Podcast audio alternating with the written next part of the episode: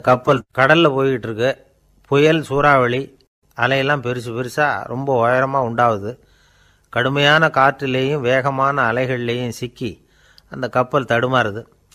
திசை மாறி போச்சு. எந்த பக்கம் போயிட்டு இருக்கிறோம்னே தெரியல. அந்த கப்பலை செலுத்திக்கிட்டு இருந்த மாலுமி ரொம்ப சாமர்த்தியமாக செயல்பட்டார். தன்னுடைய அறிவாற்றலையும் திறமையையும் முழுமையாக பயன்படுத்தினார். அந்த கப்பலை கட்டுப்படுத்தினார். மெதுவாக அந்த சூறாவளியிலிருந்து கப்பலை காப்பாற்றி கரைக்கு கொண்டுட்டு வந்து சேர்த்துட்டார் மாலுமின்னு ஒருத்தர் இருந்ததுனால அந்த மரக்கலம் காப்பாற்றப்பட்டது. மாலுமின்னு ஒருத்தர் இல்லைன்னு வச்சுக்கோங்க அந்த கப்பலோட கதி என்னவா இருக்கும் யோசிச்சு பாருங்க. ஒரு கோபக்காரனுடைய நிலைமையும் அப்படித்தானா? கோபக்காரன்கிறவன் ஒரு மாலுமி இல்லாத மரக்கலம் அப்படிங்கிறார் நபிகள் நாயகம். கொந்தளிக்கிற கடல்ல கொடுமையான அலைகளின் உச்சியில் அல்லல் படுகிற மரக்கலத்தை விட மோசமானது கோபக்காரனின் நிலைமை அப்படிங்கிறது அவருடைய கருத்து. அது மாதிரி இதுன்னு சொல்லலை. அதை விட மோசம் இது அப்படிங்கிறார். ஏன் தெரியுமா? ஒரு கப்பல் கடலில் தடுமாறினா அதை சரிப்படுத்த மாலுமி இருக்கிறார். அவர் தன்னுடைய சாமர்த்தியத்தினால் அதை கட்டுப்படுத்தி சரியான வழிக்கு கொண்டுட்டு வந்துடுவார் ஆனால் கோபக்காரனுடைய நிலைமை அப்படி இல்லை அப்படிங்கிறார் நபிகள் நாயகம். மனித மனம் ஒரு மரக்கலம். அறிவு அதில் இருக்கிற மாலுமி. மாலுமி மரக்கலத்தை வந்து செலுத்துகிறான் அவனுக்கு கட்டுப்பட்டு அது ஓடுது.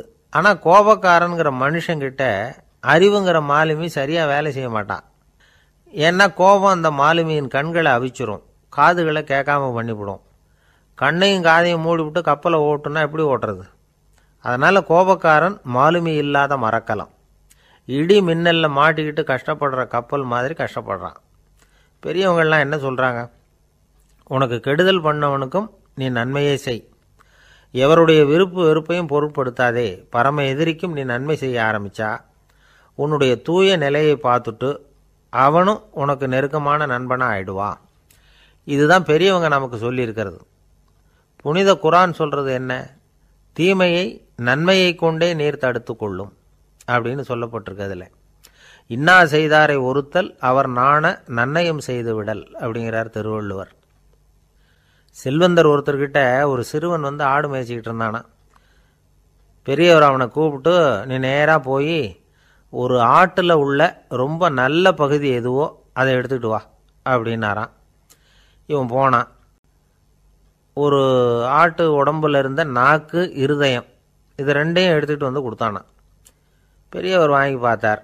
அதுக்கப்புறம் இப்போ நீ போய் இன்னொரு ஆட்டில் இருக்கிற ரொம்ப கெட்ட பகுதி எதுவோ அதை எடுத்துகிட்டு வா அப்படின்னாராம். இவன் போய் எடுத்துகிட்டு வந்தான். அவன் கையில் இருந்தது மறுபடியும் அதே மாதிரி நாக்கு இருதயம். இது ரெண்டும் தான். என்னது இப்பவும் அதையே கொண்டுட்டு வந்திருக்கிற? அப்படின்னாராம் பெரியவர். இவன் சொன்னானா ஒரு உடம்பில் உள்ள ரொம்ப நல்ல பொருளும் இதுதான். ரொம்ப கெட்ட பொருளும் இதுதான். அப்படின்னானான் இளம் வயசில் இப்படி பதில் சொன்னவர் தான் பேரறிஞர் லுக்மானுல் ஹக்கீம் அவர்கள்.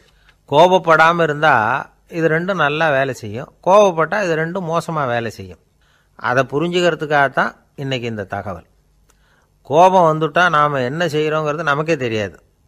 ஒருத்தர் டாக்டர்கிட்ட போனார். அவசர அவசரமாக டாக்டர் எனக்கு இப்போ கடுமையான கோப வெறி.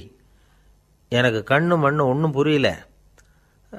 உடனடியாக அதை கட்டுப்படுத்தணும். உடனே இதுக்கு ஏதாவது ஒரு மாத்திரை கொடுங்க ப்ளீஸ் அப்படின்னார். அந்த டாக்டரும் உடனே ஒரு மாத்திரையை கொடுத்து இதை உடனே போடுங்க நான் தண்ணி கொண்டுட்டு வரேன்னு உள்ளே போனார். தண்ணியோடு திரும்பி வந்தார். இவர் சொன்னார் டாக்டர் நீங்கள் கொடுத்த மாத்திரை ரொம்ப பெருசாக இருந்தது. இருந்தாலும் கஷ்டப்பட்டு முழுங்கிட்டேன்னார். டாக்டர் சந்தேகத்தோட மேசையை பார்க்குறார். பார்த்தா மாத்திரை அங்கேயே இருக்குது. பேப்பர் வெயிட்டை காணலை.